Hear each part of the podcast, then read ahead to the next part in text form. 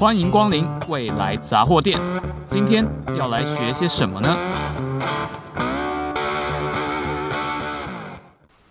？Hello，大家好，欢迎收听未来杂货店，我是店员小蔡。那我们今天邀请到的呢，是毕业于台大电信所，那曾经在智慧家电上班的杨明仪学长。学长好，Hello，你好。那我们今天要聊的议题啊，但相信各位听众都非常有兴趣，就是 AI。诶，这个 AI 呢，大家都听过，但是都不太知道它是在做什么的。那其实我们生活中很多 AI 的一些应用，像是说我们的 Siri，就是语音辨识的一个 AI 的应用的例子，就是我们只要讲话呢，它就听得懂我们在讲什么。对，那除了这个以外啊，像自驾车，还有一些。呃，影像辨识都常常就是在出现在我们的生活中，是一个很好的 AI 的例子。那想请问学长，除了这些以外呢，还有哪一些是 AI 在我们生活中的实际应用呢？其实我想到一个，就是游戏哦，像我们一定很多小朋友玩过单机游戏哦，单机游戏不用连线的，对啊，嗯，那那请问一下，单机游戏的电脑是谁操控的？诶，对吧？不是人操控的，这个就叫 AI。好，这样就叫 AI 吗？对啊，就是我们都会俗称它 AI 啊。哦，就是只要是机器像是人一样在做事情，就算是一种 AI 吗？哎，没错，没错。哦，那所以我们现在像是一些社群的行销，是不是也是一种 AI 的呃应用？就是像是说投放广告啊什么的，哎，你怎么就是 FB 啊，还是 Google 知道你现在搜寻了什么，然后给你什么样的广告这样？嗯，对对对对对，这是其中一种应用。嗯，那还有什么其他的吗？还有一个应用就是机器翻译啊，这个应该也是。你说 Google 翻译吗？对啊，很 popular 的。哦，不过翻译以前不是以前不是很烂，就是被人家吐槽是一个。就是只会一对一翻译的那种哦。那个时候是不是已经有用到 AI 的技术了啊？那时候我觉得那时候是没有啦。哦，那时候很久了，我记得是好几年前。哦，就是刚出来的时候吗？对啊，对啊。哦，那现在加进来之后有稍微好一些些了。哦，非常多。哦，这样子吗？就是好非常多。哦，我那个时候就超多我。可能小学还国中的时候吧，就二零零八年嘛。嗯，那时候其实 Google 就有出翻译啊。哦，那个时候就有。嗯，哎、欸，它的翻译就会很像是它把字切开之后，一个一个字去翻译。哦，那就是翻译机的感觉吗？嗯嗯嗯，就他没有 get 到那个文法结构。嗯，所以就翻译出来的东西就会变成很很适合被人家拿来笑。就这样子，这是一种变成一种迷音这样。对对对对对对。不过现在的 Google 翻译好像也没有到百分之百让看得很通顺。哦，不过至少对比我那时候，真的是觉得嗯，堪用了，堪用了，一定是可以用的。对啊，嗯，啊，像嗯、呃，我觉得语音输入就是一个蛮重大的突破啊，就是平常之前都用打字啊，打键盘。那现在用讲的，让电脑就可以或者手机就可以听得懂我们在讲什么。感觉除了 AI 以外，还要其他的一些语音的处理技术进来，才有办法做到这些事情呢。嗯，没错啊，就是过去的方法，其实过去没有，就是过去没有机器学习这个技术嘛。嗯，所以过去在处理语音的时候，就是用一个比较比较像是。人工归纳的方式，哦，我们去看说，我们去看说不同的音节啊，例如说不同发音方式，嗯，这些它在就是频谱上的样子，就是有没有哪些统计上的规律？哦，哎，然后对啊，过去的方法大概是这样啦，嗯，那它可以做一些。其实也算是还不错的分析哦。好，不过就是这些细节，我们等一下再进行讨论。好的，好的。对啊，对啊，对啊，像是像这样就觉得说哇，AI 好像有很多事情可以做，然后什么事情套上 AI 好像都变得有无限可能。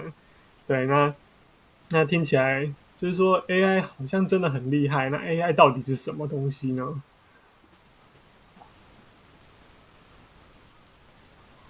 ？AI 就是顾名思义嘛，人工智慧。哦，人工智慧对。对啊，其实刚刚我们就有谈到，就是它就是。用来模拟人类行为的东西嘛？哦，哎，就是像让电脑有办法像人类一样思考啊，或者执行一些策略，是这样是，对，给给他一些呃输入，可能就会产生一些你想要的输出，或是电脑判断出来是对的的输出，这样子吗？哎，对，没错。嗯，那是怎么样的技术才有办法达到让电脑做到这样的功能呢？诶、欸，其实看要求啦，就是有一些有一些功能不用很强大的 AI，嗯，就可以用一个随机的函数去模拟。哦，比如说，例如说我们以前在玩那个，就是 Windows 上面的伤心挑战嘛，嗯，这就是一个，其实它本身发牌就是一个有随机性的东西。哦，然后，所以我们只要按照很简单的规律，其实就可以达到。还不错的效果，就是 AI 就不会太弱。哦，就是把规则先写好，就是然后让玩家可能就会猜不透，这样就觉得说，嗯，还蛮好玩，很像跟真人玩的感觉嘛。嗯，主要是它规则很很简单啦，嗯，就是没这种复杂性，哦，然后它又是一个很吃运气的游戏。对，过去一定电脑上一定在机学出来之前，一定有很多那种什么打。牌游戏啊，或者是麻将等等的，踩地雷算吗？踩地雷你没有跟你没有跟电脑互动，哦、对对，是吧？是自己自己按。嗯，哦，所以对战那种就算了。那感觉 AI 其实很早以前就出现了这个概念。对，就是近年来出现一个技术叫机器学习。就刚刚其实我讲了不少次，嗯、就是因为现在的 AI 基本上都会用到机器学习这样的技术。哦，那机器学习是什么啊？诶、欸，就是顾名思义，就是说机器有自己学习的能力啊。哦、那这样讲可能很笼统，那我们可以想象说，你今天在打一个单机游戏，好了，嗯，然后你发现说，电脑只要出某一招之后，它都会停留在原地两秒钟，嗯，那玩久之后你就知道，诶、欸，那这个时候。他出完这一招之后，那两秒钟你就冲去扁他，你就赢。所以出出现那种攻略嘛，对不对？对对对对，就我们找到电脑的弱点了嘛。那我们以后每次玩就是一直去一直用这一招，那就赢定了。那这样游戏有什么好玩？嗯。可是机器学习出来之后，它就有点像说电脑也有学习能力，所以电脑被扁过一次之后，他就发现说，哎，不行啊，就是这个空档时间就是会扁。所以我要很审慎的出招，我要确定说打可以打到对方玩家之后，让对方玩家在两秒内没有办法反击，那我再这样做。哦，就电脑越跟着越变越强就对了。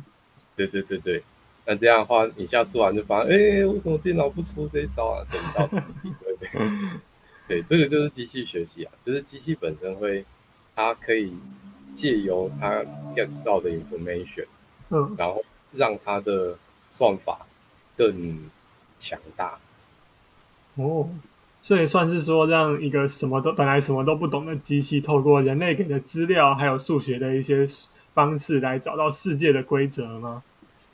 诶，对，没错，对，就找到这个找到这个规则之后，就可以拿它应用，说哦，我可能避免被玩家打到啊，或是做出说哦，我今天知道猫跟狗的图片长什么样子之类这种。应用吗？嗯哦，那那感觉还是蛮悬的。对啊，机器学习听起来还是好厉害的感觉，感觉什么都可以做。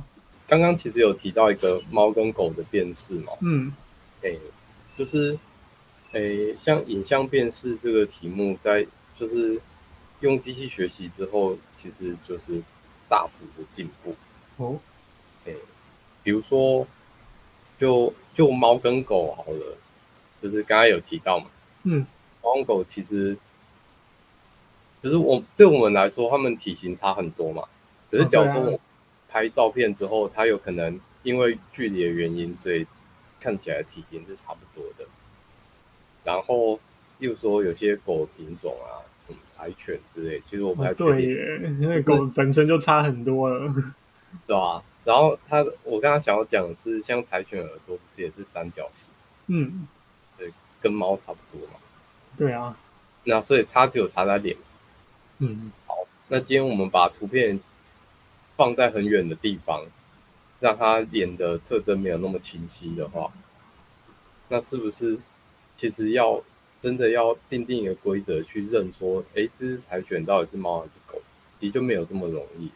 对，因为它它就是一个猫的形状。哦，对，这样子狗。哦，那这样有可能那个在路口人那种自驾车的影像辨识就会把人变成三角锥之类的。我不知道会不会这么夸张，就是 可能早期在做的时候啊，这种就还不能上路了。那是不是还有其他的啊？像是什么哦？有一我知道，我读到一个句子，然后可能就知道说哦，这个句子的哪个位置可能要放哪一个词性的词，或是甚至很精准说这个词接着下来就要放怎么样的词之类，就听到什么中华，然后就会放民国或是人民共和国之类的。哦，有啊有啊有啊，这个是就是自然语言处理的范畴，哦，它也是就是加机器学习之后。它就可以自然而然去找到很多文本中的文法规则。嗯，那感觉蛮厉害的，就听得懂人类在讲什么了。就是，那他具体是透过说，呃，可能有很很大的资料库去查，说，哦，我今天这个词后面应该要接什么，然后才建构出他自己认识的这个文法规则吗？哎，对，没错。嗯，就是一般而言，要训练自然语言处理的 model。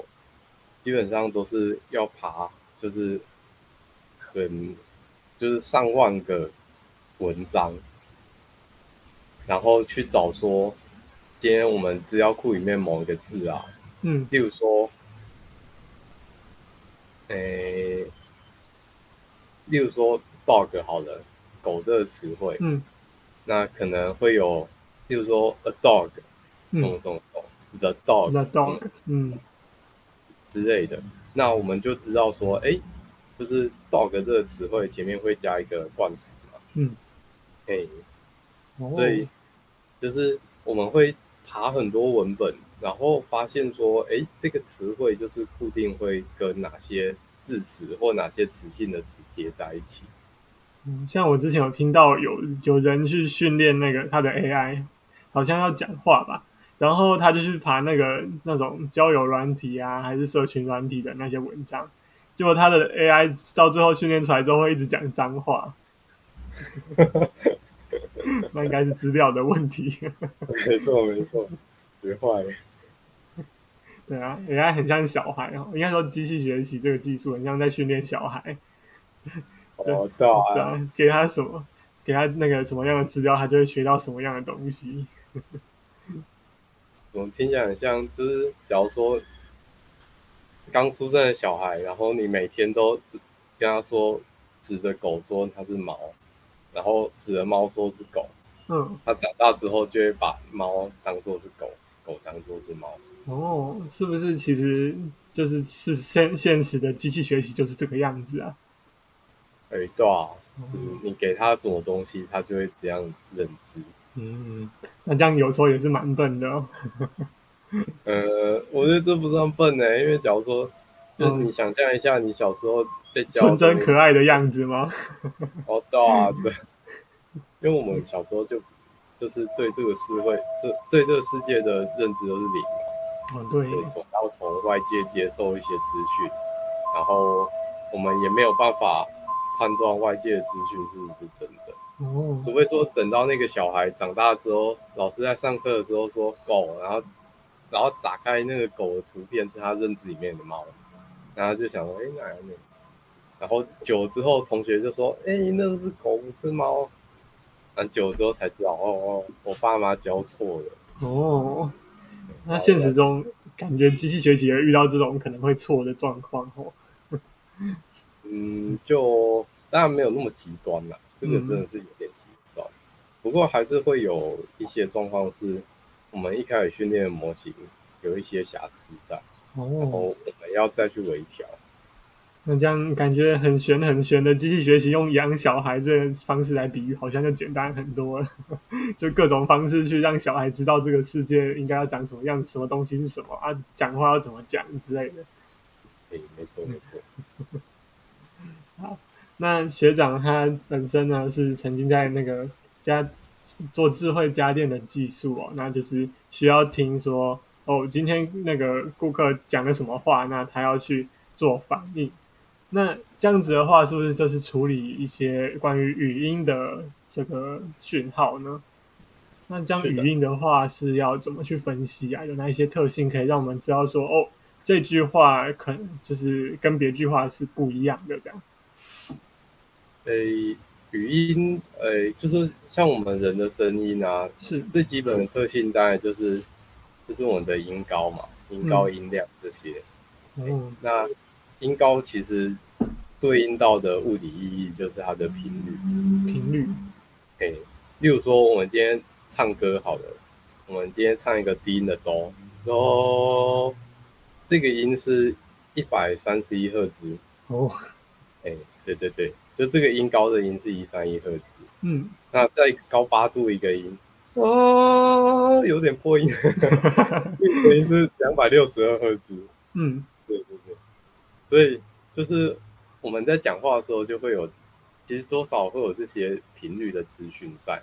嗯，那比如说像以中文来说好了，我们有四个声嘛，先不看轻声，嗯，就是就是一声、二声、三声、四声。嗯，一声的话就是它就是，例如说它它它的音高其实是随时间。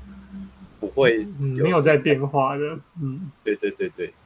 那如果是二声，例如说啊，对，它其实是啊，哦，是一个上扬的。对对对对，嗯，就是频频率变高这样。对，三声其实是一个，就跟我们的注音符号那个那个标记很像的、啊。嗯嗯嗯，其实是先往下，再一点点往上，然后四声哈。哈，对，但但是频率突然下降这样子。对，他一开始是很高频嘛，嗯，然后是一个，呃，往下的过程。哦，那这四个声调好像它起始的频率好像也都不太一样哦。诶，对，不过我们通常会分析的不是那个起始频率啊，因为每个人讲话的。频率也不一样，然后本身频率就不一样。像我讲话就本来就比较低一点，跟女生的声音就差很多。对对对对对，所以我们如果会对这做分析的话，我们就是我们就是看每个时间点它的频率，这段语音的频率高低。哦，那我们就可以知道说，哎，今天它的音的频率变化是怎么变化的。嗯。那这个是一方面，啊，还有一个方面是说，就是，诶，我今天不不一样的子音或母音啊，嗯，它在它的频谱的长相其实也会不太一样。例如说，哦、例如说，这些就是刚刚我发几个音嘛，就是这些是、嗯、这些是诶这些是子音嘛，嗯，就每一个子音其实。我们把它画在频谱上，就我们都会看到它个就是个别的特征。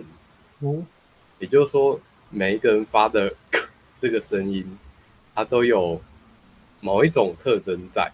哦，嘿，然后，嗯，对对对，你要先讲。没有没有没有。然后就是就是我们就可以利用分析频率。按时间的关系来找到，就是这一段音节它到底是哪一个子音或哪一个母音。哦，那这样子是需要先让呃电脑知道说哪样的频谱的样子是哪一种子音或母音，再去做对照吗？过去的方法是这样没错。哦。那现在的方法是，我们其实网络上都有，就是用机器学习训练好的 model。嗯。那它那个 model 概念大概就是说，哎，我今天就是一样把它切，哎，就是把它切成很小份、很小份的时间嘛。嗯。然后我给我告诉电脑说，哎，今天长这样的时间和频率的图，它代表是。这个音节，嗯，然后喂给他很多这样的资料，然后再给电脑说，哎，今天这张时间和频率的图，它是 H 这样的音节，嗯，以此类推，每一个子音它每一个母音都给电脑非常多这样的资料，嗯，那电脑看过这些资料之后，会用一定的统计方式。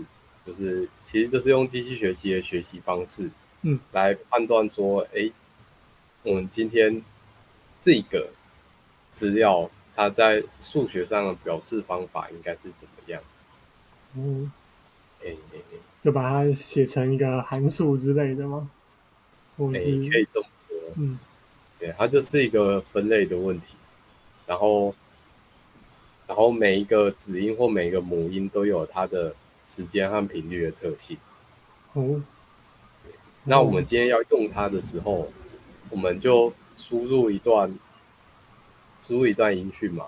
嗯。然后电脑先把它转成时间和频率的对应图，然后再把它拿去看，说，哎，这一段它跟哪一个子音或哪一个母音是比较接近？嗯。它就可以去算距离嘛，就数学上有一些工具可以算距离。哦对对对，嗯，就找最接近的。对对对对，没错没错。嗯，所以这样就有办法说，我今天输一输入一段声音，像我现在讲话好了，“Hello，我是小蔡”这段话，然后电脑就会去看说，哦，这个这句话呢，跟哪一些字最接近？就每个音节跟哪一个字最接近，它就把它对应出来，这样吗？嗯，对，没错。就电脑在做的时候，可能。Hello，我是小蔡。那它它就会把它细节细节去切嘛，嗯、然后会发现说，哎，一开始可能是，然后后面是啊，嗯，然后了，哦，啊，呜哦之类的，嗯，它就会变成 Hello 我，然后是小菜等等，它会把它会把它切开，然后分别去判断，哦，判断了之后再把它接起来。哦，那哦，就是这样就把它分出它语音是什么。那语音变成文字是不是有另外一门学问了，对不对？哦，语音变文字，其实就是，哦，我觉得这个要就是单纯的语音辨识，可能没有办法掌握到它的就是文法结构。哦，所以你刚刚提到的没错。可是我们通常在做语音辨识、辨识一句话的时候，我们多少还是要搭配一点，就是自然语言的知识。哦，就是它可能有点复杂。我们讲话还是有一点规则的，这样吗？就是我们的用字其实是有文法规则。嗯，那例如说，一只狗追一只猫，好了。嗯，那。好，第一个字“意”，它是哪一个“一”？我们如果单纯用语音辨识的方式的话，我们根本不知道不知道它是哪一个“亿”啊，就是一亿只狗的那种，还是只有真的只有一只这样？对，啊、对，没错，对啊，所以其实就是我们其实在用的这些语音辨识的，例如说，例如说，诶，像手机语音输入那一种，好了。嗯，它背后一定也需要自然语言的知识在。他要知道说，这个一只它其实是一只，它有一些文字的规则在。哦，像像是什么，讲有人讲话有台湾国语啊，或是讲英文有腔调，那些也要另外去做考虑，对不对？哦，这个这个其实有另外一个技术哦，叫中文叫迁移学习。嗯，就是英文叫 transfer learning 啊，不知道你有没有听过？哎，他就是说，例如说，我们今天用一个，诶，美国腔调的英文词汇训练完一个 model 好了，然后今天这个 model 要拿去印度用，印度啊，就就有问题啊，就是我我之前听那个，因为我有时候会上网找资料。然后就是听那个印度的讲者来讲英文，嗯，就需要花比较比较多的经历，或者是就是要听比较多遍才能理解。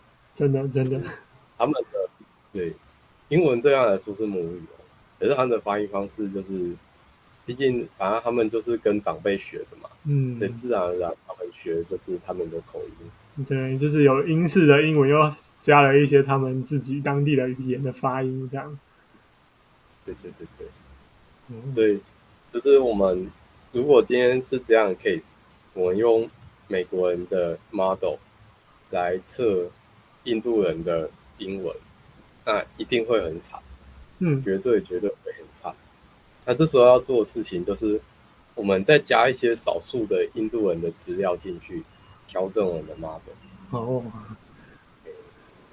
就微调这个原本的 model 就对了。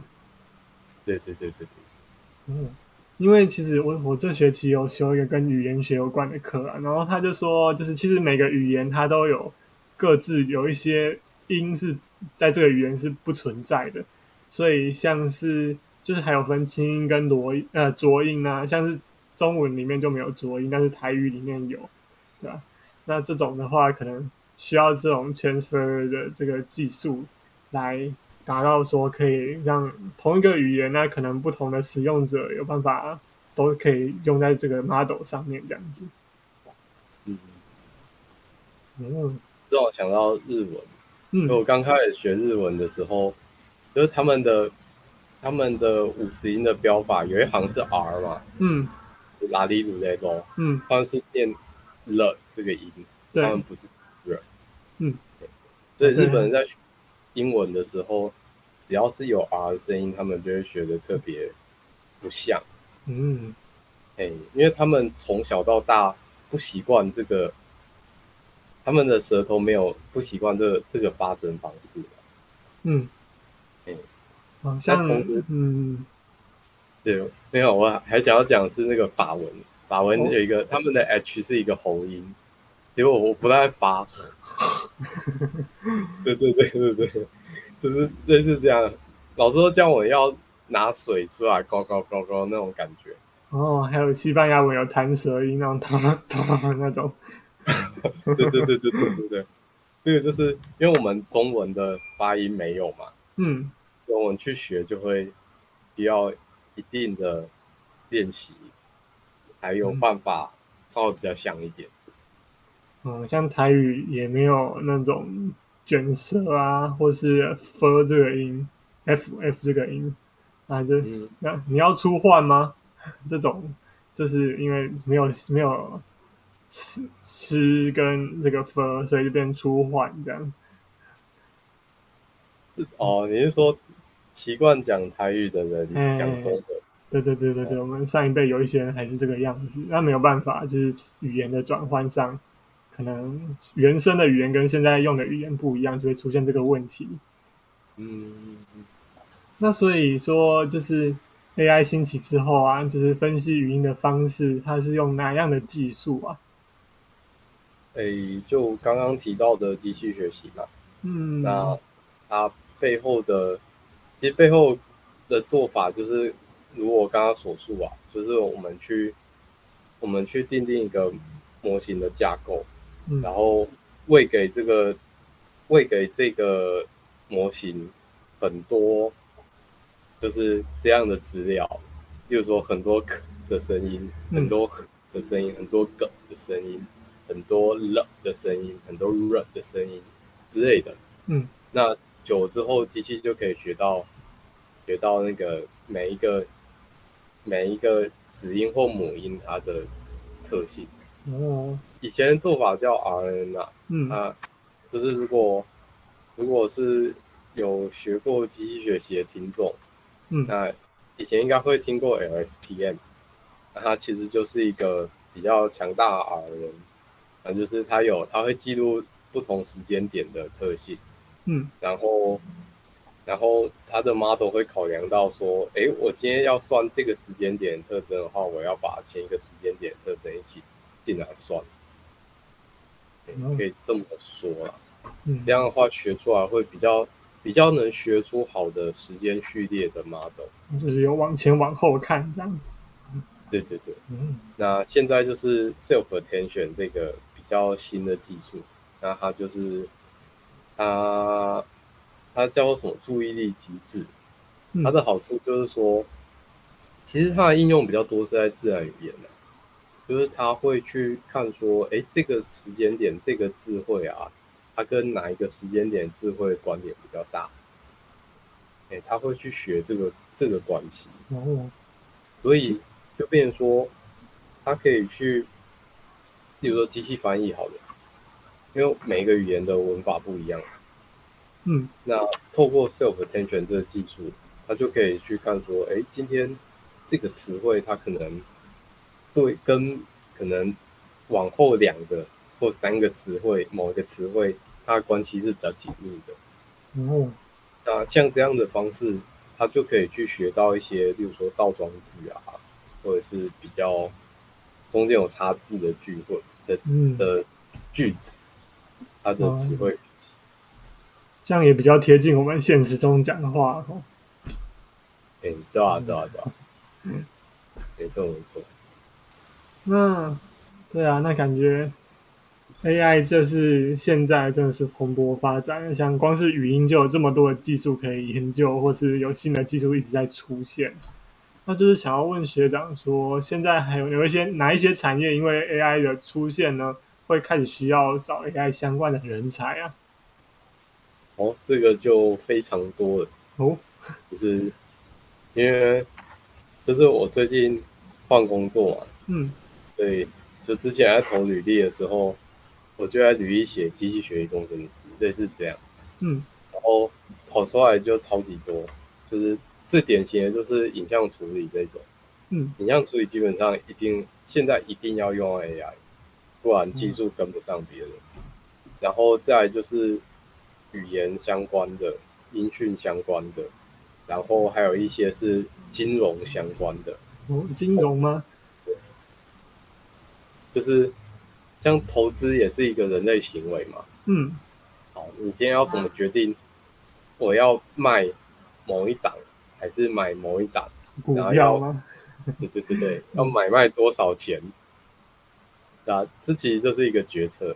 欸、对。那那我们人在做出这个决策的过程，我们一定是我们有一些背景知识嘛？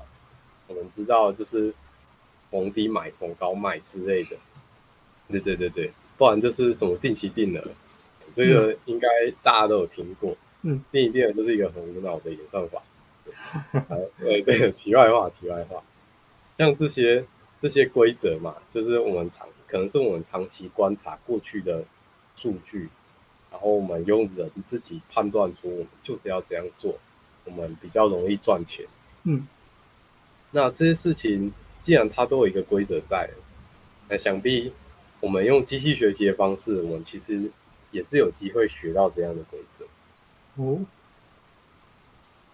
对，市面上是是真的有这样的公司，而且这样感觉真的，如果找到规则之后，就会大赚一笔。哦，对啊，对啊，对啊，掌握市场的动向就是，嗯，哦，所以 AI 的人才不只是传统的理工科的呃的产业，像你还会跨足到一些金融业之类的。对啊，对啊，各行各业都会啊。像自然语言处理，它也是语言学的东西，也是文组嘛。对，但是如果对啊，有这些机器学习的工具的话，就理工科的人也可以帮助文组的人做翻译啊，或者做一些词汇分析。哦，像是那个什么，之前指就是指挥中心流行病指挥中心，就是在做记者会的时候，陈时中在讲话，然后是不是下面就是那个即时字幕，就算是一种 AI 的应用？哦，应该是，应该是。嗯。对，不过我不确定啊，我不确定他是真的是 AI 级的判断，还是它背后有人在打？人在打吗？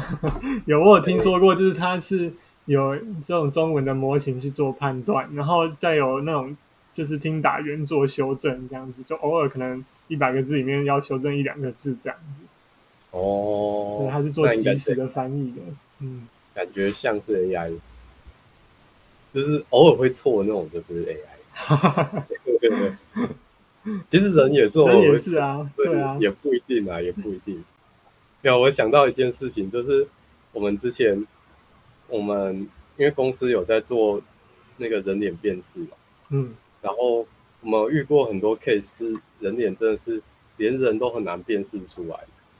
就是说那个是不是人脸这样吗？哎，不是，那个是谁？哦，是谁？然后特意挑那种就是资料库里面很相近。脸谱很相近，可能是类似双胞胎那种。哦，然后可是他是不同人。嗯，然后然后给我们其他，就他们在做脸部辨识的人，给我们这些没有在做的人，嗯，判断说，哎，他们是就是同一个人吗？诶，五张图好了，谁是不一样的人？这样。哦，真的好难哦。类似这样好了，就我们在玩呐，其实在玩。这个就是嗯。对，判断不出来。那人也会脸盲吗？对对对，但是 AI 好的模型可以哦，他们可以判断出来。哦，所以就是比较判断不出来的 AI，可能就是年纪还比较没有那么大的小朋友之类的，可能有时候就会写错啊，或是看错。然后你阅历越丰富之后，就可能就是可能三四十岁，你可能写的写的字啊，或是看的人就会越来越准。那 AI 可以做到说人连可能人都达不到的那种准度，对不对？哎、欸，其实这个就不确定了，哦、人不能达到的准度。就有时候是，比如说我这个 case 认不出来，好的，嗯、但是我另外一个 case 我认得出来，但别人认不出来，哦、所以很难讲。哦，难讲。对对对，不不好说，不好说。嗯，哎，那个，嗯，哎、欸，对，要比我强的 AI，我觉得很多了。我超不会认人。我也是啊，很脸盲。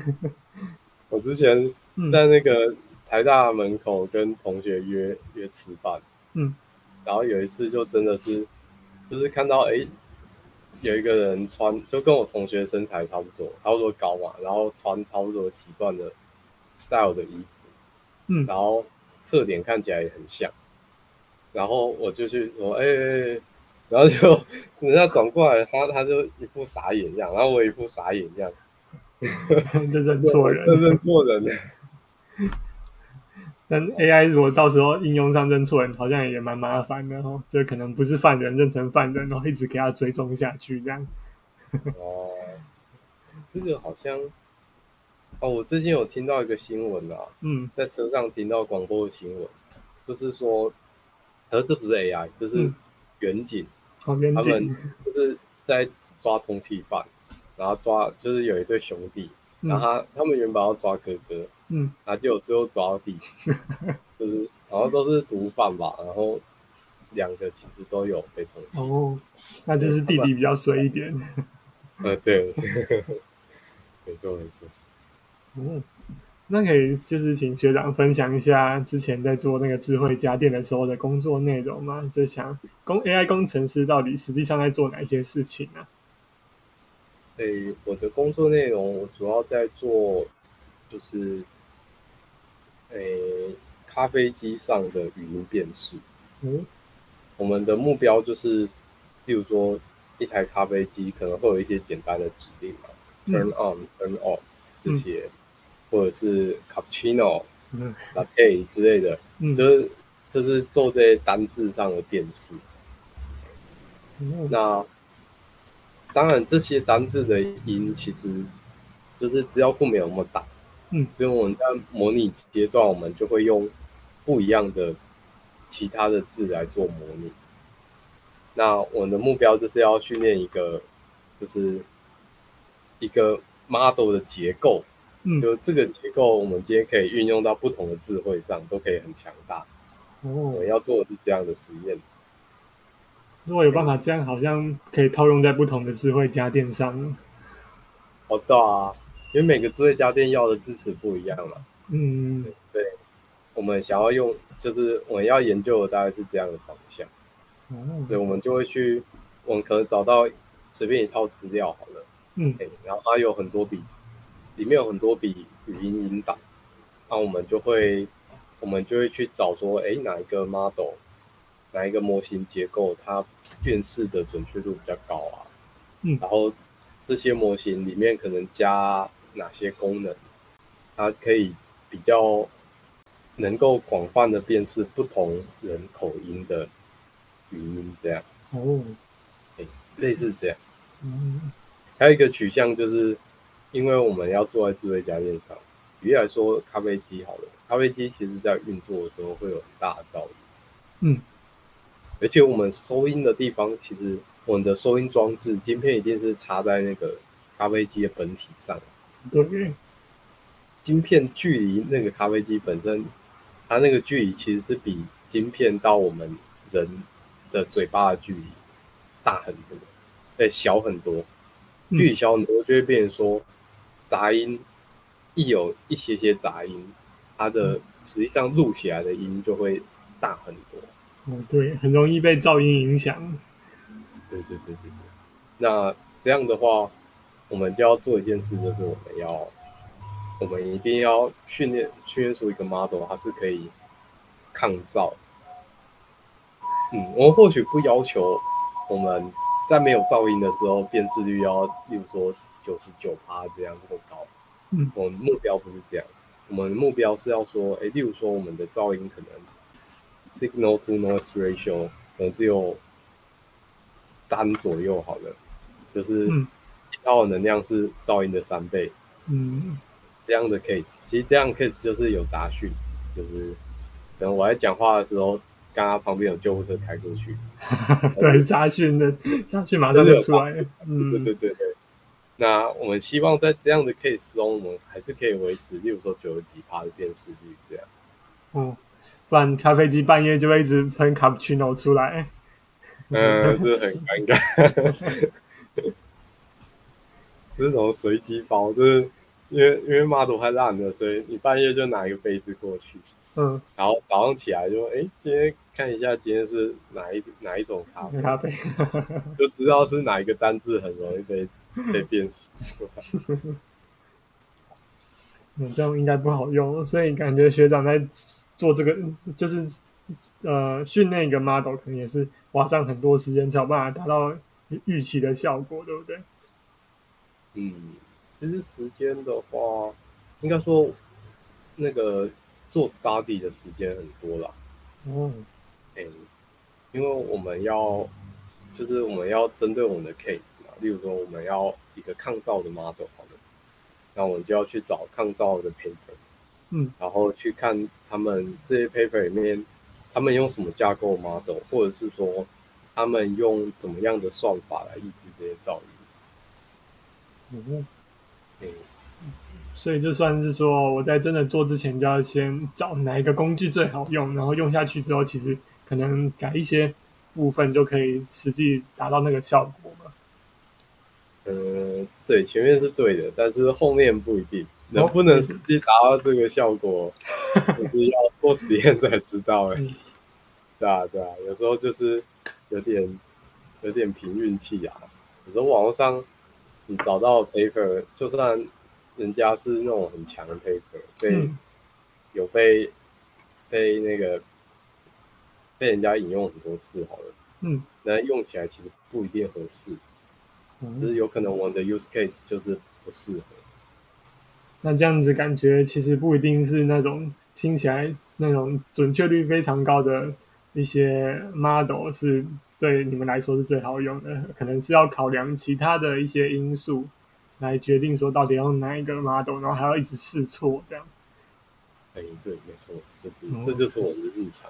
哦，感觉不管到哪一个领域的 AI，好像都是做这件事情哦。AI 工程师啊。哎，不过有一些就是有做 study，至少我们可以比较有方向，有时候也会比较有概念。比如说、嗯、我们在做影像处理，基本上就是用 CNN 这个结构嘛。嗯，因为它就是很适合影像这样的资讯。嗯所以，就是这些基本的规则，如果知道的话，我们会比较早找比较有方向，比较有机会找到我们要的东西。哦，对，还是要一些 basic 的 know how 这样。对对对。嗯，对，那感觉现在 AI 就很多的实实际上的产品出现在我们生活中，像是什么，诶，这种换脸的 app 啊，就是或是滤镜什么，其实都算是一种 AI，对不对？对啊，然后像其他的图像辨识有很多在。就是现在已经在生活中的应用，那想问，请问学长说，我们未来啊，可能还有哪一些新的应用会出现在我们生活当中啊？呃，未来哦，嗯，我觉得先从现在看的话，诶，例如说，现在有一些很新的，就是自动驾驶，嗯，然后可能有一些是，例如说，治安的啊，就是。那种自动刷脸啊，或者是就是诶，什么指纹辨识好了哦，这些其实我觉得未来新的应用倒是未必，但是有可能把我们现在的应用做得更好。嗯，就越来越准确这样子，然后可能应用的范围就可以越来越广，这样吗？对啊，新的应用的话，可能例如说什么 AR、VR 吧。嗯，那些就是也算是很新啦，因为它怎么说，它现在可能还是有一些问题在，嗯，它还没有办法做得很好之类的，或者是它的算力还不够强。嗯，欸，那可能以后就会朝这个方向发展吧。嗯，就是硬体上啊，或是演算法上面有突破的时候，就可以有更多的应用出现，而不是就是现在看到的，可能只是哦简单的娱乐这样子。嗯，我在想以后有可能会有那种就是穿戴式的眼镜，嗯，然后可以帮你，就是眼镜本身是可以显示一些字，然后帮你分析一些生活上的东西。我感觉很科幻。对对对对对，反正就是你把那个科幻电脑里面，就是科科幻，呃，那个叫什么？科幻电影里面的任何的东西，你都把它想一遍。嗯，你会发现，哎，其实很多都是 AI 的东西。哎，对耶，有一些就是只是人类懒，然后需要人家来辅助的这种技术的时候，可能 AI 就可以帮上忙。对，没错。嗯，像我们上一集是有录到关于治安的议题啊，那那个时候学姐上一个学姐就有说，就是呃，在现在的就是治安的防控里面，有很大一部分是。呃，治安人员先主动用 AI 去找到这个系统的问题，然后再抢先在那个黑帽骇客来骇进来之前呢，先把它处理完，这样就可以减少一些漏洞。这个叫主动式防御，这好像也是 AI 就是以后会发展的方向。嗯，哦，治安问题这个真的是，我觉得只要有新技术出来，基本上都会扯到治安。哦，因为骇客其实就是一笔，就是一个可以可以赚很多钱的的，算是行业嘛。其实它是一个非法行业，对，非法行业，当鼓励当白猫骇客啊，好的骇客这样。新的技术出来，一定会被，一定会被坏人拿来用啦，就是很难免。哦，像是什么？就是 Deepfake 之前，就是这种换脸的技术，之前也有被一些网红拿出来乱用，然后就就犯法了这样子。嗯，对，没错。这些，对啊，这些感觉会造成说我们社会互信的考验。就是说，我现在呃，我的资讯够不够安全，或是说有心人士会不会拿我的资讯拿去乱用啊？或是说我今天看到的图片是不是真的？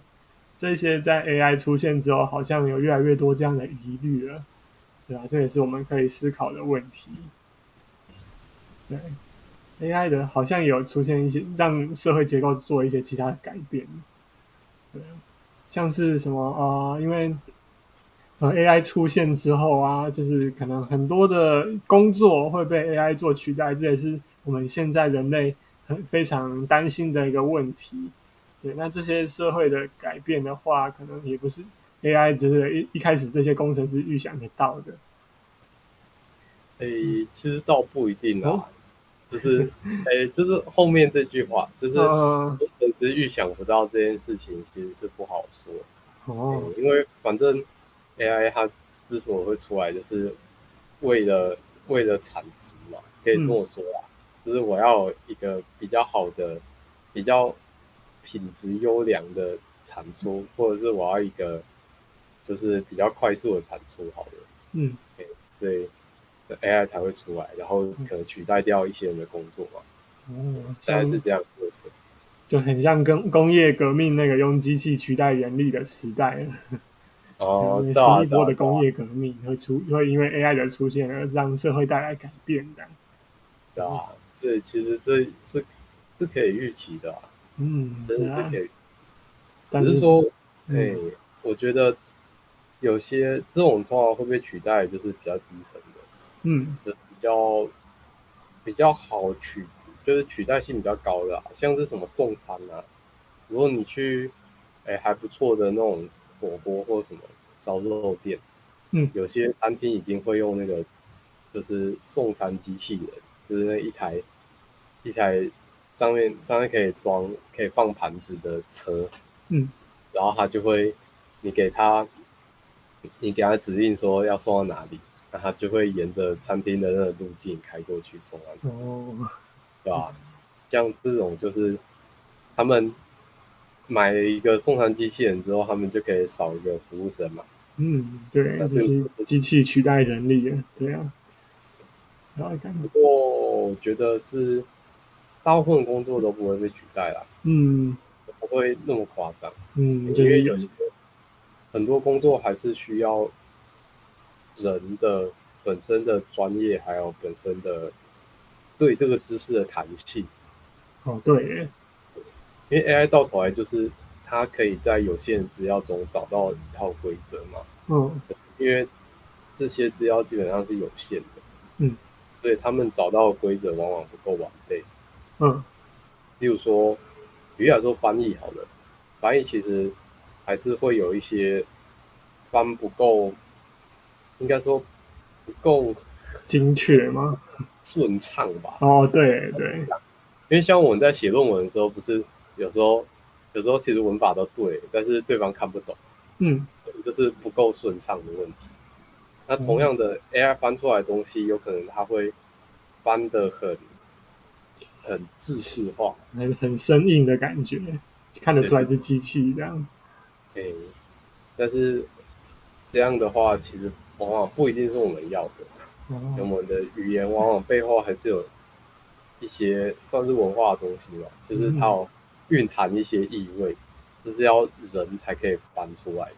嗯，所以在 AI 时代里面，人的价值就是说，我们有一个既定的文化基础，那有一些呃 AI 没办法有的弹性，来解决一些可能突发状况，或是其他呃 AI 想象不到的问题，这样子。嗯，算是这样，没错。嗯，诶，对，那这样子 AI 它在发展上有没有什么限制啊？就是说我今天如果一个新的领域要引进 AI 的技术啊，它可能会有哪一些瓶颈或困难？诶，现在的话，我觉得最大的问题就是资料的问题啊。哦，因为我们，例如说，我们今天要以我的例子啊，我们今天假如说要训练一个一个 model。嗯，它是可以辨识某两种很新款的饮料的智慧，然后，比如说一个第一款叫什么草莓柠檬气泡水，然后混，哦、然后然后就是一大串，哦、什么什么 QQ 奶奶好喝到咩普茶吗？哦，对对对，我第一次看到这个名字就觉得不知所云。哦，这种哦，这像这种新的词出来，他们可能就辨识不出来，对不对？对啊，因为我们没有资料啊，我们没有资料的话，我们就没有办法教机器说，我们今天要听的就是刚刚说什么 QQ 说说说，我不太想念东西，没关系，没关系，好知道。对啊，人都快学不起来了，机器如果连看都没看过，可能是真的学不起来。对对对。产业上就会有很多因应客户要求需要这些比较独特的资料啊。嗯，那这样的资料就是如果你没有的话，就没有办法训练了。就算你的 model 再怎么强大，也没有办法训练。哦，所以现在可能面临到的问题，可能不是 AI 技术的本身，而是我们用来训练的资料不够多，然后没办法让 AI 产出一个好的结果。嗯嗯，这是其中一个蛮大的问题。嗯，啊，不过就也不会说蛮大的问题啊，就基本的东西我们还是可以处理，只是说我们如果要做的更好，还要做的更快的话，可能就会面临到资料不足的问题。嗯，像我之前上课上那个语台湾的语言的学的课的时候啊，老师就有讲到说，现在就有呃国家有一个计划是去收集各地的呃闽南语的语言，就是不同族群讲闽南语，然后来作为一个语料库来做以后 AI 的呃可能是自动翻译啊，或是自动生成语音的使用这样子。不然在之前可能是他们的语言，呃，应该说他们资料来源可能是什么乡土剧，因为它有字幕有声音嘛，或是什么公式的台语的那些节目之类的，对，所以这种可能就是呃需要为了说用什么呃投入某一个领域，所以需要更多的资料来达到这样的目的。嗯，没错没错。哦，我刚刚要讲的是、嗯、还有一个点，就是我们的。当我们的硬体装置很小的时候，我们就会有模型上的复杂度限制。嗯，例如说，我们今天我要假如说我要做一个什么智慧手表，好的，嗯，比如说就是手表这么这么小的东西，那它基本上它的它的晶片也不可能长很大的。哦，对啊，要放得下手表里面。对啊，晶片小的话，机体就少了。嗯，机体少的话，我们的算力也会比较小。嗯，那算力一小的话，我们就会模型就不能放太大的模型。嗯，我们就要放一个 CP 值高的模型。哦，对，它的它的它的皮，然后它的分母要很小。嗯，对。那有时候就会有一个问题啊，就是说我们这个功能就没有办法做得很强大。嗯。嗯，就等于说，在实现上，除了它的那个准确度的考量以外，还要考量到一些它应用的场域，还有它可以使用的硬体资源，这些都是需要考量的地方。嗯、哦，感觉这个议题很有可能就是跟之前节目有录到的那个物联网 IoT 做结合，是不是有一个东西叫 AIoT，就是把 AI 放进 IoT 的技术里面？嗯。没错，没错，没错。因为刚刚就说，就是我们现在很缺的是资料嘛。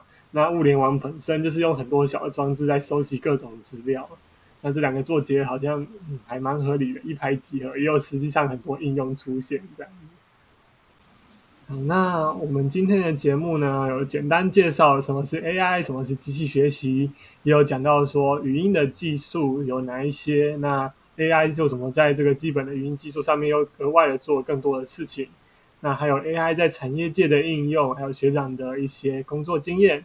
那最后是 AI 未来可能带给我们的发展跟隐忧，还有可能要需要克服的问题。对，那以上是我们今天的节目内容。那谢谢大家的收听，也谢谢学长。好，谢谢各位，拜拜，拜拜。